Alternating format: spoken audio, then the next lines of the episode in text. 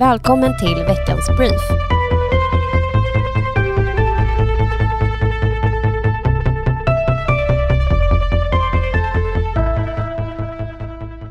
Moderaterna kommer i sin budgetmotion föreslå bland annat en stor satsning på utbyggd kamerabevakning. Johan Forsell, Moderaternas rättspolitiska talesperson, intervjuas om satsningen i en intervju med SVT.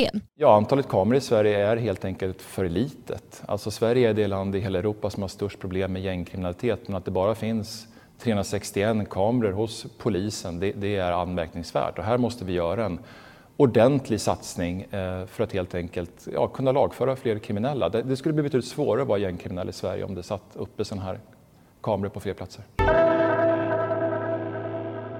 I veckan kom beskedet från utbildningsminister Anna Ekström att hon vill sänka trösklarna in till gymnasiet för elever som inte klarar godkänt. Och med oss för att prata mer om det här, det är Kristina Axén Olin, du är riksdagsledamot från Stockholms stad men också utbildningspolitisk talesperson för Moderaterna. Hur reagerade du på det här uttalandet från utbildningsministern? Jag blir ju såklart både ledsen faktiskt och oroad. Att vi har en utbildningsminister som tycker att lösningen när över 16 000 elever lämnar årskurs 9 med inte grundskoleexamen. När lösningen då är att sänka kraven för att komma in på gymnasiet, då blir jag både ledsen faktiskt och väldigt oroad. Mm. Och vi skulle säga så här att det finns ju problem i svensk skola. Vi har ju då otroligt många elever som inte går ut med behörighet från grundskolan. Vad skulle du vilja se att man gjorde från regeringens sida i det här fallet? Ja, men jag tänker att om jag hade varit skolminister eller om jag hade suttit i regeringen så hade jag ju haft som prio att få ordning på svensk skola. För det är ju grundläggande, det handlar ju om hela Sveriges framtid.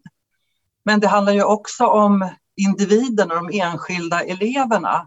Därför att jag tror att alla håller med mig och vet att idag har vi ju en arbetsmarknad i Sverige som är svår som den är redan idag.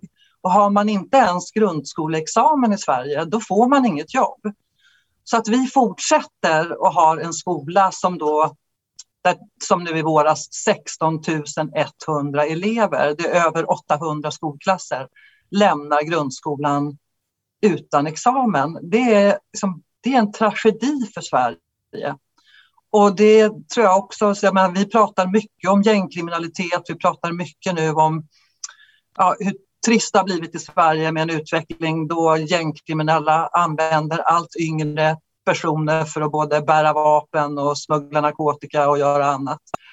Det är självklart så att de här 800 skolklasserna med elever som inte ens får grundskoleexamen, de blir ju en otroligt lätt måltavla att rekrytera för de här gängkriminella. Så vi måste se till så att alla elever går ut skolan med godkänt. Mm. Då handlar det ju inte bara om egentligen en sak som du frågar Zacharias. Det är ju många saker. Det är ju allt ifrån vi måste ha kunskapsfokus i skolan igen. Det är alldeles för mycket massa hokus pokus som man gör i skolan. Det ska vara kunskapsfokus på lektionerna. Vi måste ha tydliga kurs- och läroplaner. Med tydliga mål vad eleverna ska kunna och de ska vara mätbara. Vi måste ha duktiga lärare. Vi måste ha fantastiska rektorer som kan både leda och som brinner för sitt jobb. Vi måste ha fler timmar i skolan. Där har vi ju vi har ett helt år färre timmar i svensk skola än vad man har i snittet i OECD-länder. Danmark har till exempel 1,5 år fler timmar under grundskolan än vad vi har. Så fler timmar också. Mm. Sen är det ju många saker. Vi måste bli mycket bättre på att hjälpa elever tidigt, de som inte klarar av skolan. Man ska inte lämna lågstadiet och flytta vidare till mellanstadiet förrän man kan svenska och mattegrunderna. Mm. Kristina, som ett exempel. Kristina Axén Olin, nästa år är det ju val i Sverige och om det nu blir en borgerlig regering efter valet med Moderaterna i ledning och du blir utbildningsminister, vad skulle du göra de 6 första månaderna? Oj, det är nästan svårt att välja, men jag skulle säga att jag skulle besluta om fler timmar, jag skulle ändra kursplanerna, jag skulle förbättra lärarutbildningen, jag skulle satsa på våra rektorer. Och jag skulle bejaka att alla barn är olika, det vill säga svagare elever ska få stöd och hjälp tidigt, redan i ettan. Och högpresterande elever, de ska stimuleras att kunna läsa högre kurser.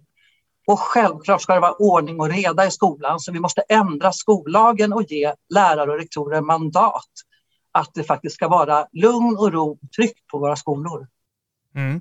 Kristina Axén Olin, riksdagsledamot och utbildningspolitisk talsperson för Moderaterna. Stort tack för att du kom till Veckans Brief.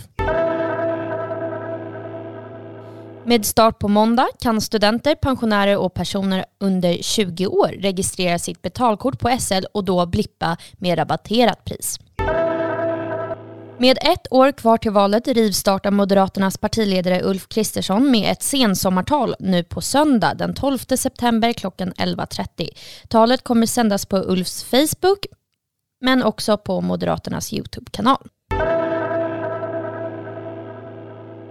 Veckans Brief är tillbaka varje fredag klockan 07.00 för att ge dig veckans toppnyheter.